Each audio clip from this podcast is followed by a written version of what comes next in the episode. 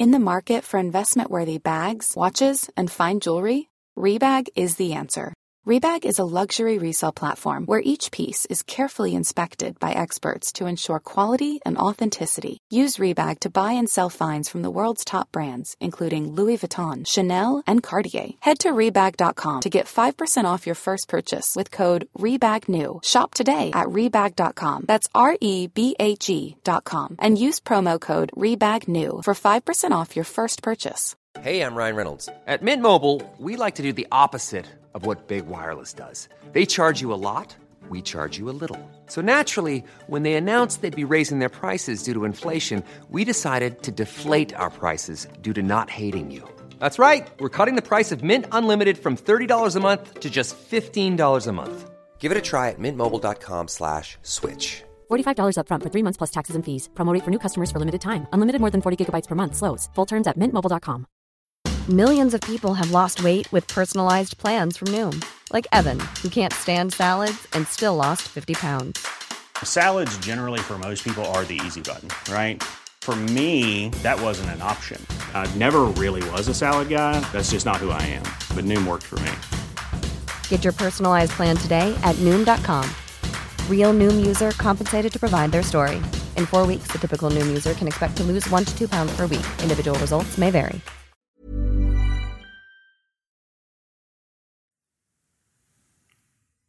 سلام.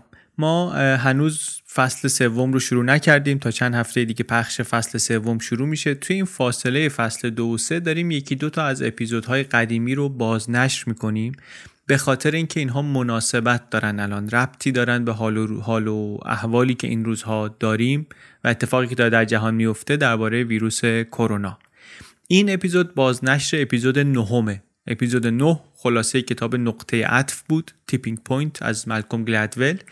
و فکر می‌کنیم خوبه که وقتی که این همه صحبت درباره اپیدمی و پندمی و اینها هست یک نگاه دوباره به این اپیزود و به این کتاب بکنیم. حتی اگر قبلا هم گوشش دادیم فکر می‌کنم الان یه جور دیگه بشنویمش. رجوع به این کتاب در این شرایط به نظرم یه معنی دیگه داره. به خاطر اینکه توی این کتاب درباره این حرف می‌زنه گلدول که چطور یک تعداد قلیلی آدم و یک سری اتفاقات جزئی و منفردن کم اثر می‌تونن یک اپیدمی ایجاد کنن می‌تونن همه گیر بشن. هم از بیماری ها مثال می‌زنه البته هم از ایده ها هم از اپیدمی های اجتماعی. و چیز جالبی که پیدا می‌کنه اینه که میگه که یه الگوی ثابتی هست. در اپیدمی یه الگوی ثابتی هست فرقی نداره. داریم میگیم یه ایده ای چطوری فراگیر میشه یا یه بیماری چطوری فراگیر میشه. جفتش از یک الگوی ثابتی پیروی می‌کنن. فکر می‌کنیم به همین دلیل خوبه که این اپیزود رو حتی اگر قبلا هم شنیدیم یه بار دیگه بشنویم. خیلی زود ما با فصل سوم بی پلاس برمیگردیم. از میانه اردیبهشت فصل سوم رو هم شروع می‌کنیم.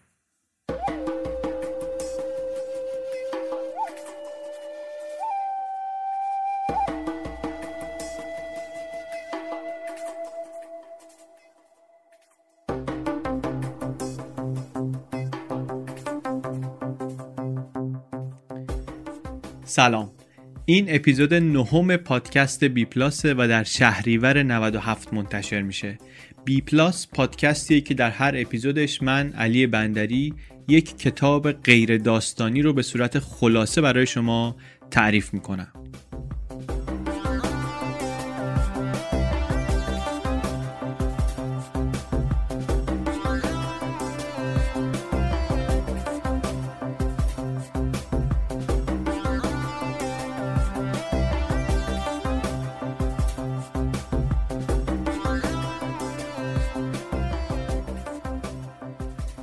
اپیزود نهم رفتیم سراغ کتاب Tipping Point نقطه عطف یا نقطه اوج یا نقطه شروع یا نقطه جوش اینا هم ترجمه کردن.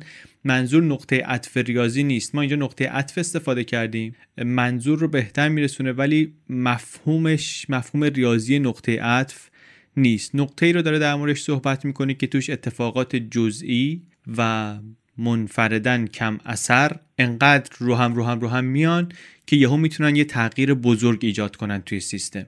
حالا توی خود اپیزود بیشتر توضیح میدیم که یعنی چی و به چه دردی می‌خوره دونستن شرایطش و نتایج اتفاق افتادنش.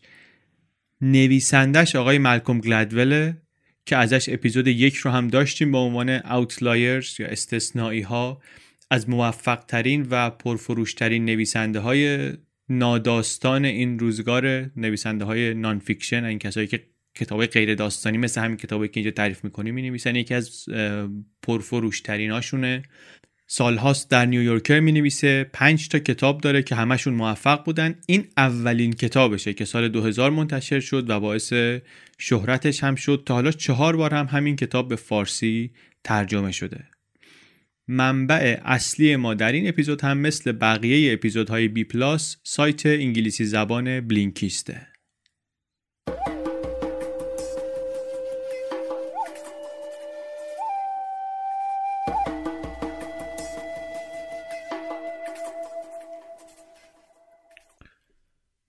خب اول درباره عنوان کتاب یکم بگیم. Tipping Point اینجا من گفتم نقطه عطف. میشه نقطه اوج گفت میشه نقطه جوش گفت حتی. منظورش مهمه دیگه منظور نویسنده مهمه. حالا منظورش رو میگیم در طول کتاب که چیه. توی این پادکست کلا ما داریم منظور نویسنده ها رو میگیم. مغز حرف نویسنده ها رو میگیم. خیلی دنبال ترجمه دقیق عبارت ها و اینها نیستیم.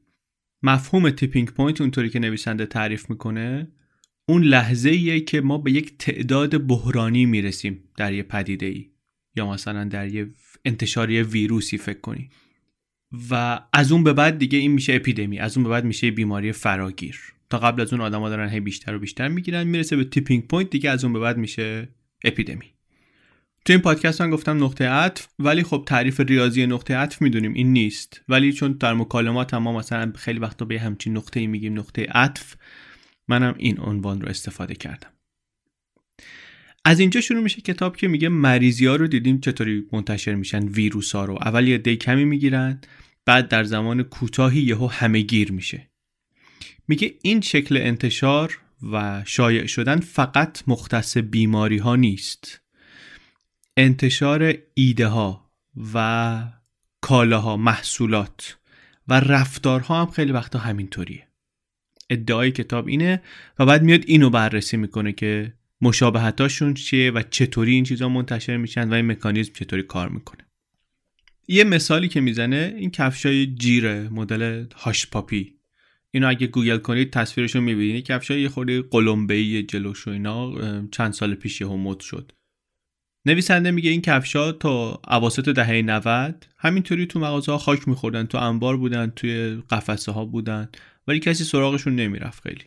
بعد یهو یه اتفاقی افتاد یه چیزی شد که شدن از این کالاهای ماستف اصطلاحا از اینایی که همه باید میداشتن دیگه.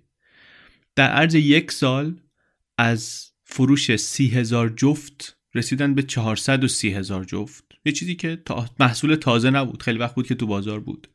سال بعدش از 430 هزار جفت رسیدن به دو میلیون جفت. دو میلیون جفت کفش هاش پاپیز فروخته شد. خود این شرکت خیلی کاری نکرده بود که این اپیدمی ایجاد بشه. اصلا نقش اینا توی این اپیدمی خیلی کمرنگه واقعا. ماجرا از اونجایی شروع شد که چند تا هیپستر در منحتن شروع کردن پوشیدن این کفشا بعد ایده سرایت کرد به بقیه و اصلا یک ترندی ساخته شد. مد شد یهو.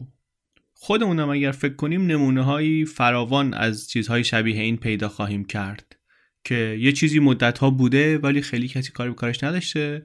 بعد یهو خیلی وقتا بدون که اصلا ما بدونیم چرا و چطوری یهو همه گیر میشه یهو همه دارنش. این اپیدمی های اجتماعی مثل مثلا همه گیر شدن این کفش یا مثال های دیگه که جلوتر می‌زنیم خواستشون و مشخصاتشون خیلی شبیه بیماری های ویروسیه. مثلا وقتی که شرایط آماده باشه گاهی یه تغییر خیلی کوچیک و حتی نامحسوس خارجی می‌تونه به شدت روی سرایت رفتارها و مسائل اجتماعی تأثیر بذاره.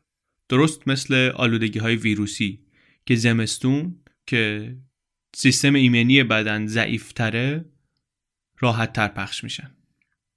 بجز این این هم هست که هر دوتای اینها نهایتا می‌رسن به یک نقطه اوج می‌رسن به یک tipping point نقطه ای که دیگه تعداد مبتلاها از یک عددی گذشته و نمیشه جلوی انتشار رو گرفت. همین نقطه اوج موضوع اصلی این کتاب نقطه عطف tipping point تا اینجا پس گفتیم که ایده ها هم مثل بیماری های واگیردار منتشر میشن. زیاد میشن زیاد میشن زیاد میشن می‌رسن به یه tipping point و یهو دیگه نمیشه جلو انتشارشون رو گرفت.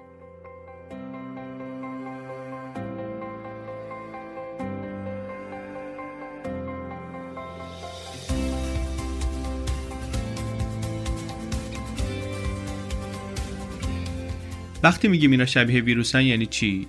مثلا آنفولانزا می‌دونیم چطوریه. اول کم کم توسط یک تعدادی آدم پخش میشه. بعد تعداد بیشتر و بیشتری آلوده میشن تا اینکه می‌رسیم به اون لحظه جادویی که انتقال بیماری خیلی سریع میشه و اپیدمی از کنترل خارجه. روی نمودار مثلا اگه بخوای همچی چیزی رو ببینی نمودار پیشرفتش منحنیه. اول شیبش کمه بعد یهو یه شیب مثلا نزدیک 90 درجه می‌گیره میره بالا. اون نقطه ای که این تغییر رویه اتفاق میفته tipping point اگر بیایم انتشار نوآوری های تکنولوژیک رو هم نگاه کنیم می‌بینیم اونا هم رفتارشون همینه. یک مثالی که کتاب می‌زنه دستگاه فکسه وقتی شرکت شارپ اولین دستگاه فکس رو ساخت در سال 84 اولین دستگاه فکس اقتصادی رو یه چیزی که به صرفه بود داشتنش. سال اول 80 هزار تا فروختن. و فروششون هر سال به طور یک نواختی اضافه می‌شد تا اینکه رسید به tipping point بعد یهو فروش از کنترل خارج شد. انقدر دیگه همه فکس داشتن که هر کی نداشت یه جوری می‌شد که آقا بهتره برم بگیرم یه دونه دیگه. همه دارن. من باید برم داشته باشم. اصلا فارغ از اینکه واقعا احتیاج داره یا نداره. اینجاست که ما میگیم اپیدمی شد. میگیم که از اون آستانه ای که بهش گفتیم مثلا نقطه عطف یک تعداد مشخصیه. از اون آستانه عبور کردیم و دیگه گسترشش از اون لحظه به بعد از کنترل خارج. یکی از مهمترین حرفایی که این کتاب می‌زنه قانون تعداد کمه. The Law of the Few. حرفش هم حرف جذابیه. از اون حرفایی هم هست که موندگار شد. کتاب سال 2000 در آمده این قانون The Law of the Few هنوز در موردش حرف می‌زنن آدم ها مشاهدات خیلی جالبی پشتش هست. میگه که هر پدیده اجتماعی برای اینکه موفق بشه و فراگیر بشه وابسته است به مشارکت تعداد کمی از آدمهایی که توانایی های اجتماعی خاص و کمیابی دارن. ما ممکنه فکر کنیم یه چیزی برای اینکه فراگیر بشه هی باید آدمای زیادتری استفاده کنن دیگه. این قانون ولی میگه اینطوری نیست. میگه برای اینکه فراگیر بشه باید آدمای کم خاصی مشارکت کنن در انتشارش. این آدمای کمی که سری توانایی مشخصی دارن که دونه دونه حالا میگیم. این قانون رو به کمک یک مفهومی توضیح میده که مفهومی معمول بین اقتصاددان ها به اسم قانون 80 20 یه پدیده جامعه شناختیه. توی خیلی از گروه های مردم دیده میشه. میگن که 80 درصد خروجی یک مجموعه معمولا کار 20 درصد آدم است. یعنی مثلا توی شرکت 20 درصد کارمنده هستن که 80 درصد کار رو انجام میدن. در جامعه 20 درصد مجرما هستن که 80 درصد جرم ها رو مرتکب میشن. 80 درصد تصادفا کار 20 درصد راننده هاست. 80 درصد آبجوهایی که در جهان نوشیده میشه رو 20 درصد آدم ها می نوشن. این قانون 80 20 ربطش به اپیدمی چیه؟ جرقه اپیدمی های ویروسی رو معمولا تعداد خیلی کمی انسان می‌زنن. ولی درصد کمی از انسان های مبتلا شده اینا بخش بزرگی از کار مبتلا کردن بقیه رو انجام میدن. حتی از این 80 20 هم خیلی شدیدتر نسبت. مثلا اگر که ایدز رو نگاه کنیم اگر ردیابی کنیم موارد اولیه‌ای که از ایدز ثبت شدن در آمریکا بیشتر اینها می‌رسن به یک مهمانداری که به گفته خودش با 2500 نفر در آمریکای شمالی رابطه داشته سکس داشته. و این آدم نقش بسیار مهمی داشته در پخش این ویروس. یک نفر. توی اپیدمی های اجتماعی هم تعداد مشخص و کمی از آدما هستن که سرعت انتقال رو زیاد می‌کنن. اینا بیشتر مواقع آدمایی که روابط اجتماعی خاصی دارن یا شخصیت های قابل توجهی دارن. اغلب ولی اینطوریه که چند تا آدم کلیدی هن که باعث شیوع یک اپیدمی یک ایده میشن. سه جور شخصیت نویسنده میاد معرفی می‌کنه. میگه که برای درست شدن یک اپیدمی اجتماعی حضور اینها لازمه.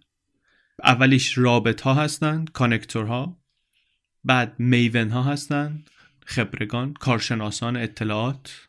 و سومی فروشنده ها سیلزمن ها دونه دونه حالا اینا رو معرفی می‌کنیم. ببینیم حرفی که آقای گلدول داره می‌زنه چیه؟ مدلی که داره میده برای اینکه یک چیز اپیدمی میشه چیه؟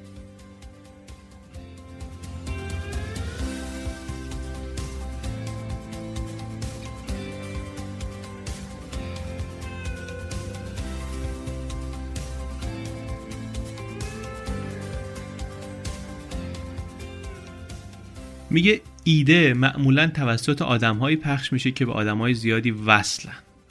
این آدمایی که خیلی وصلن رابط ها کانکتورها اینا فقط هم در یک زمینه روابطشون خوب نیست بلکه در زمینه های مختلف اینطوری آدمهایی رو از زمینه های مختلف فکری و کاری می‌شناسن با گروه های اجتماعی مختلف ارتباط دارن. مثل نقطه هایی که آدمای دیگر می‌شناسن با همه تماس دارن. همش هم دارن آدما رو به هم معرفی می‌کنن و مهمترین سرمایهشون مهمترین ارزش و دارایی که دارن تعداد زیادی ارتباطه که ارتباطات قوی نیستن. نکته اینه ارتباطات ضعیفی هن.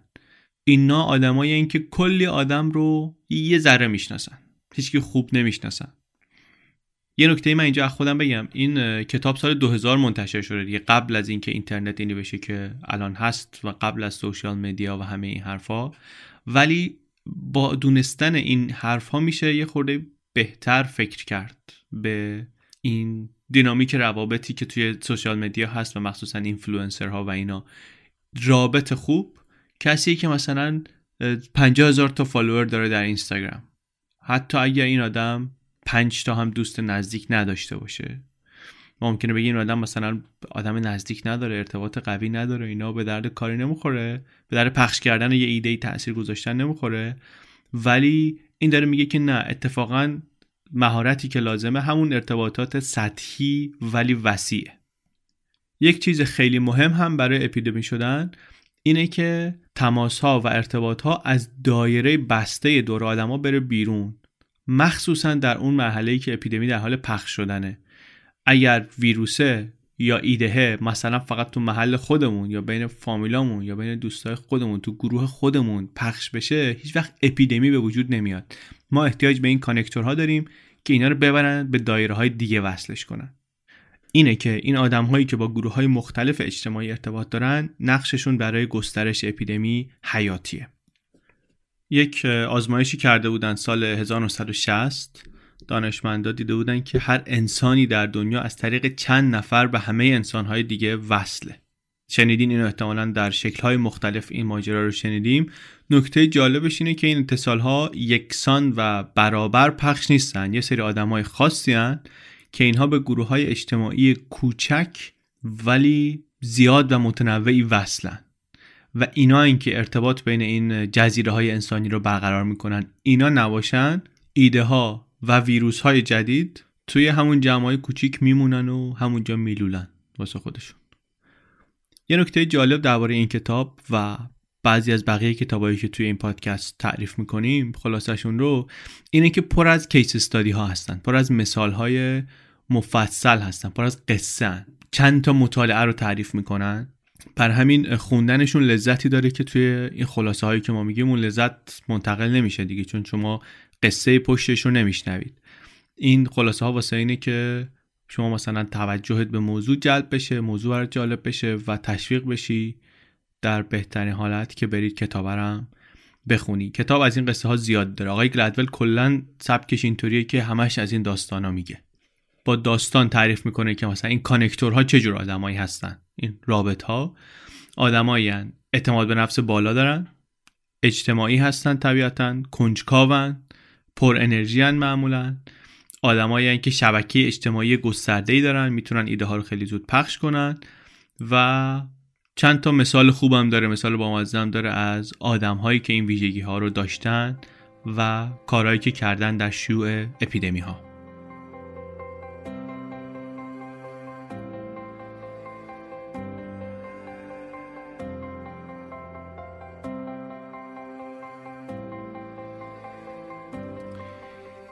یه جور دیگه آدمی که مهمه در پخش اپیدمی آدمایی هستن که ذاتا فروشندن. یعنی اصلا فروشنده به دنیا میان. اینا معمولا آدمایی که خیلی انرژی دارن خیلی انگیزه دارن مثبت فکر می‌کنن مطمئن فکر می‌کنن و بقیه رو تشویق می‌کنن به پذیرفتن ایده های جدید.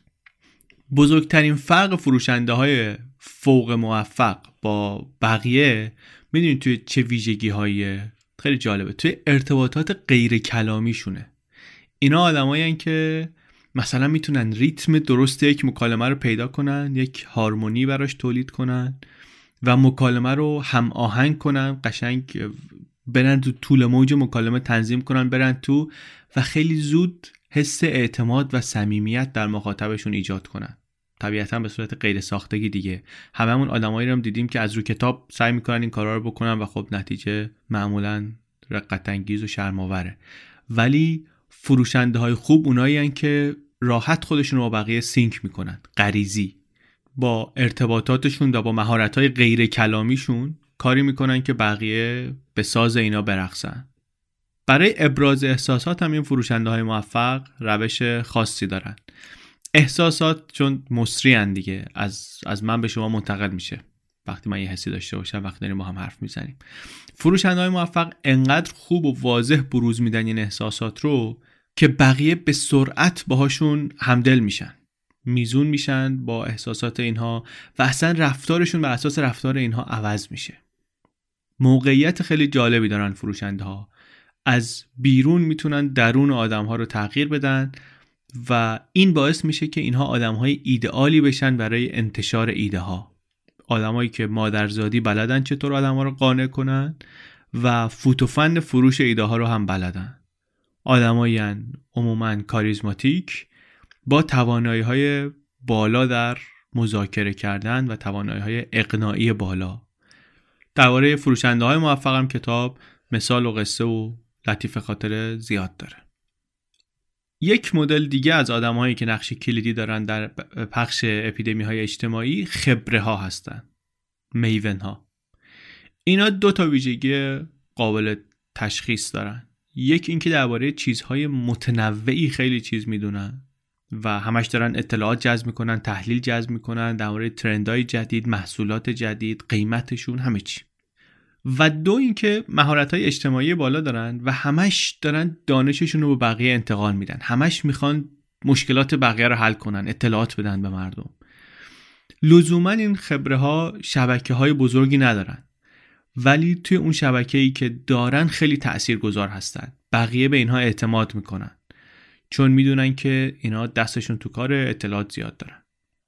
به شدت اهل ارتباط گرفتن هستند به شدت با انگیزن برای رد و بدل کردن اطلاعات به بقیه و مثلا اگه درباره کیفیت یک محصولی مطمئن باشن حتما پیشنهادش می‌کنن به اطرافیانشون به دوستانشون و نکته حیاتی اینه که دوستان و آشناها هم به حرف اینها گوش می‌کنن و قدرت خبره ها از همین جا میاد. باز در مورد خبره ها هم در مورد همه این مدل ها اگه دقت کرده باشین قلابیشو زیاد دیدیم دور برمون. آدمایی که می‌خوان نقش خبره رو بازی کنن می‌خوان نقش فروشنده رو بازی کنن می‌خوان نقش آدم ول کانکتد رابط رو بازی کنن. ولی خب جنس تقلبی داد می‌زنه تقلبی دیگه. اینا مثلا اونایی که میان کتابا رو می‌خونن سعی می‌کنن که خب این کار این کار این کارو بکنم که بشم فلان ولی نمیشن. در هر شبکه و گروه اجتماعی هستن خبره هایی که اطلاعات جمع می‌کنن و میدن به بقیه و مرجع مردم میشن. آدمایی مطلع با توانایی های ارتباطی بالا. خب اینها گفتیم که شخصیت هایی هستن که لازمن برای انتشار یک ایده و اپیدمی کردنش. یک ویژگی هم کتاب برای خود ایده میگه برای اینکه بتونه پخش بشه و اون همین که میگه ایده باید بچسب باشه. قدرت چسبندگی باید داشته باشه برای اینکه بتونه خوب منتشر بشه. برای اینکه بچسب باشه باید ظاهر جذابی داشته باشه. و این نکته خیلی قشنگی که میگه اینه که یک تغییر خیلی جزئی در یک خبر مثلا یه پیچ جزئی در شکل ارائه یک پیام می‌تونه فرق بزرگی ایجاد کنه و جذاب کنه و بچسبش کنه. کاری کنه که این دیگه به راحتی حذف نشه از ذهن نره. مثال می‌زنه میگه سال 1954 سیگار وینستون میخواستش که سیگارهای فیلتردار جدیدش رو بفروشه تبلیغ کنه براش. یه شعار درست کرده بود که وینستون به همان خوش است که یک سیگار باید باشد. انگلیسیش این بود که Winston tastes good like a cigarette should. خب؟ یه غلطی داره توی این جمله که به جای اینکه بگه Winston tastes good as a cigarette should گفته a cigarette should. از رو با like جابجا کرده. و همین همین یک تأثیری اضافه کرده بهش که باعث شده این پیام بچسبه و مثل اپیدمی پخش بشه. و کمک کرد که در طول چند سال وینستون بشه محبوب ترین سیگار آمریکایی ها. من خودم راستش وقتی که این مثال خوندم به نظرم اقراقامیز آمد. حالا وینستون سیگار محبوبی شده چطوری شما می‌خوای بگی که این تاثیر اون جابجایی از با لایکه بعد یهو یاد یه تجربه خیلی مشابه شخصی افتادم. من خیلی پادکست گوش می‌کنم همه این پادکست هم که گوش می‌کنم آگهی دارن اولش معمولا حداقل دوتا میشه خیلی آگهی خیلی آگهی خیلی تیزر هست توی پادکست ها که من شنیدم. ولی یه تبلیغ اول پادکستی تو ذهن من طوری موندگار شده که هیچ تبلیغ دیگری که تو پادکست ها شنیدم اینطوری تو ذهنم نمونده. همه جمله که تو تیزر بود با لحنش و کل ماجرا یادمه تو ذهنمه. تبلیغ گوگل هوم بود اول یه پادکستی فکر کنم اول دیلی بود که آخر تبلیغه می‌گفت که It's a little help at home like only Google can. من طبیعتا نمی‌تونم جمله رو اونطوری بگم که اون می‌گفت خیلی تأثیر گذار می‌گفت. ولی نکته اینه که من یهو متوجه شدم امروز که اینم همونطوریه اینم like آورده وسطش. تکنیک به نظر می‌رسه که همون تکنیک رو کپی کرده اصلا برای اینکه به چسب بشه پیامش. و عجیب این که کار کرده چسبیده و از ذهن من حذف نشد. نرفته. یادم نرفته. خیلی بر خود من خیلی عجیب بود. نکته ولی اینه. نکته اینه که ایده ای برای اینکه بتونه منتشر بشه و شایع بشه اول باید خوب بچسبه.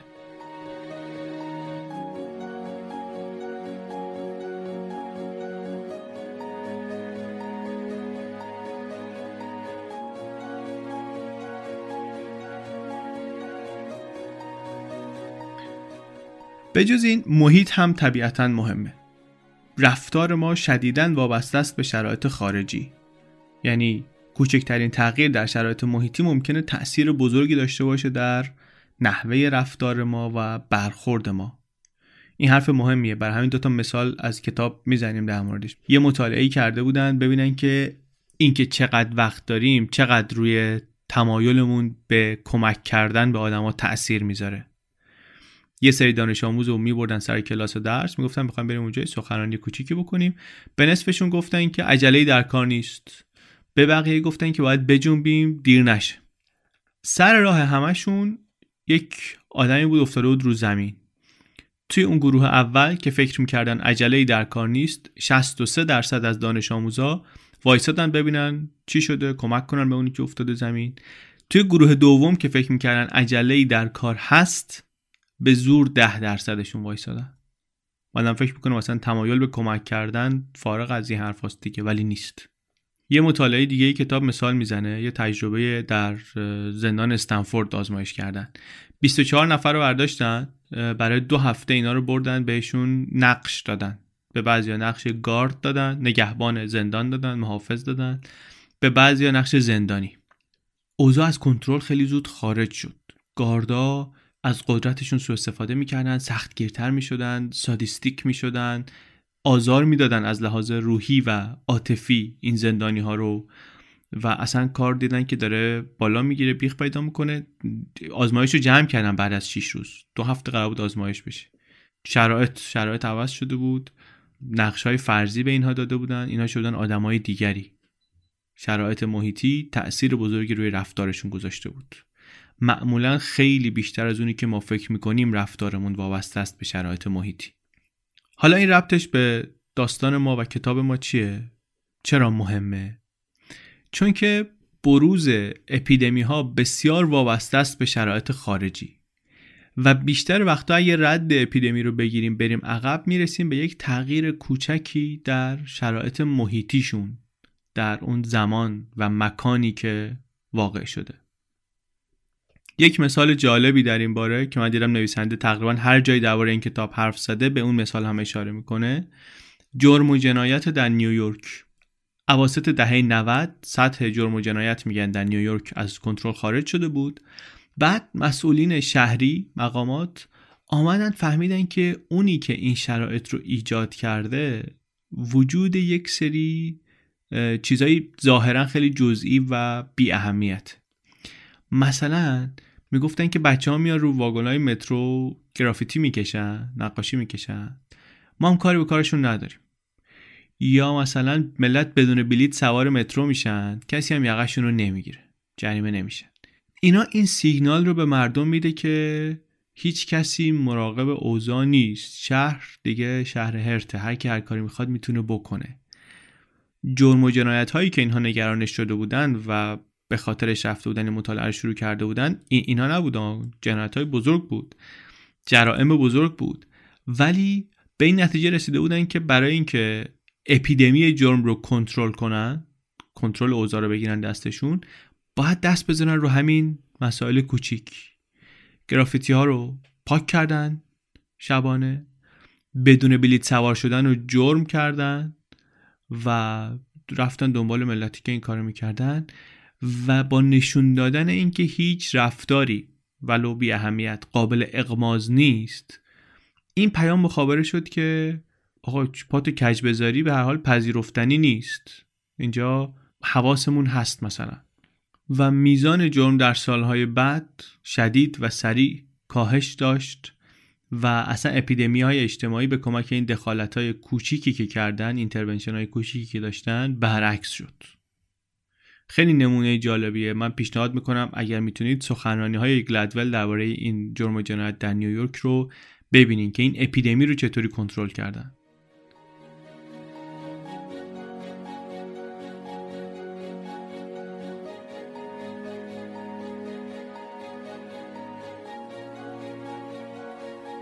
آخر کتاب یه فاکتور دیگری رو معرفی می‌کنه برای بروز اپیدمی اجتماعی میگه موثره به عنوان اندازه گروه. این رو هم من در موردش دیدم که این ور خیلی گلدول صحبت می‌کنه. این هم ایده جذابیه. باز مبدعش خود گلدول نیست ولی اینجا ارائهش کرده. خیلی همینجا بار اولین بار دیدن و باهاش مواجه شدن. و حرف جالبیه. میگه برای اینکه شما یه گروه داری برای اینکه این گروه یک دینامیکی داشته باشه که از این گروه فراتر بره تعداد اعضای گروهت باید زیر 150 نفر باشه. اگر می‌خوای توی گروهتون توی شرکتتون روابط اجتماعی واقعی داشته باشی مردم واقعا با هم رابطه اجتماعی داشته باشن و اون تو ایده بتونید درست کنید ایده تسری بدین و این حرفا باید اینو به اندازه کافی کوچک نگه دارین. عدد طلایی هم که پیدا کرده 150 نفره. باز در مورد اینم کتاب چند تا مثال و داستان واقعی داره که خیلی هم جذاب تعریفشون می‌کنه. شده قانون 150 نفر. خیلی از این اینو در آوردن که اصلا شرکت نباید بیشتر از 150 تا بشه. 150 تا که شد اگه مثلا می‌خوای رشد کنی باید بری یه دونه زیر شاخه بزنی یا یه شرکت جدید بزنی از این حرفا. نکته اینه که ولی حرفا حرفای جذابیه و آدم رو به فکر فرو می‌بره مقدار. این هم می‌تونید بگردید ببینید حرفاش رو سخنانیاش رو و مثالاش رو و البته خب آدمایی هم هستن که قبول ندارن این حرف رو دیگه. به راحتی میشه پیداشون کرد.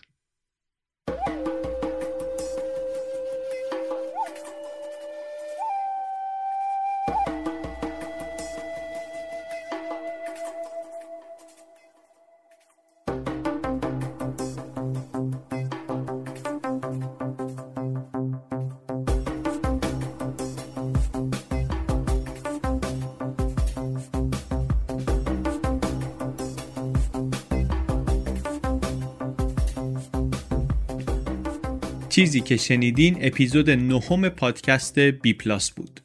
این اپیزود بی پلاس رو من علی بندری به کمک فاطمه فخاریان و امید صدیق فرد درست کردیم. بی پلاس یک هفته در میون چهارشنبه ها منتشر میشه. هر جایی که پادکست گوش می‌کنید این رو هم می‌تونید بشنوید. همه اپلیکیشن های پادکست یا سایت خودمون. به جز اینها توی ساند کلاود هم هست توی ناملیک هم هست توی اسپاتیفای هم هست. متن همه اپیزودها رو ما داریم توی bpluspodcast.com هم می‌گذاریم. همچنین لیست اپیزودهای آینده رو جاهایی رو که میشه پادکست رو شنید و همچنین روش پشتیبانی فردی و کاملا اختیاری از پادکست رو. کسایی که دوست دارن در تولید این پادکست مشارکتی داشته باشن می‌تونن با 16 دلار یا 48 هزار تومن پشتیبان کل فصل اول پادکست بی پلاس بشن. برای این 16 اپیزودی که توی فصل اوله. این کار شما به ما کمک می‌کنه که خوب و منظم بتونیم پادکست تولید کنیم و یه مقدار بلند مدتتر برنامه ریزی کنیم. پایه اصلی همه اپیزودهای پادکست بی پلاس اپلیکیشن و سایت انگلیسی زبان بلینکیسته. توی سایت ما می‌تونید لینک و توضیحات بلینکیست رو هم پیدا کنید. توی توضیحات این پادکست هم توی show note ها هست. لینک بلینکیست هست لینک سایتمون هست. لینک صفحه این کتاب در گودریز و در آمازون هم هست. ممنون از حسین نجفی که موزیک intro ی بی پلاس رو ساخته و از مهران بلحسنی طراح پوسترها و وبسایت بی پلاس پادکست. بی پلاس کاری از channel بی پادکست.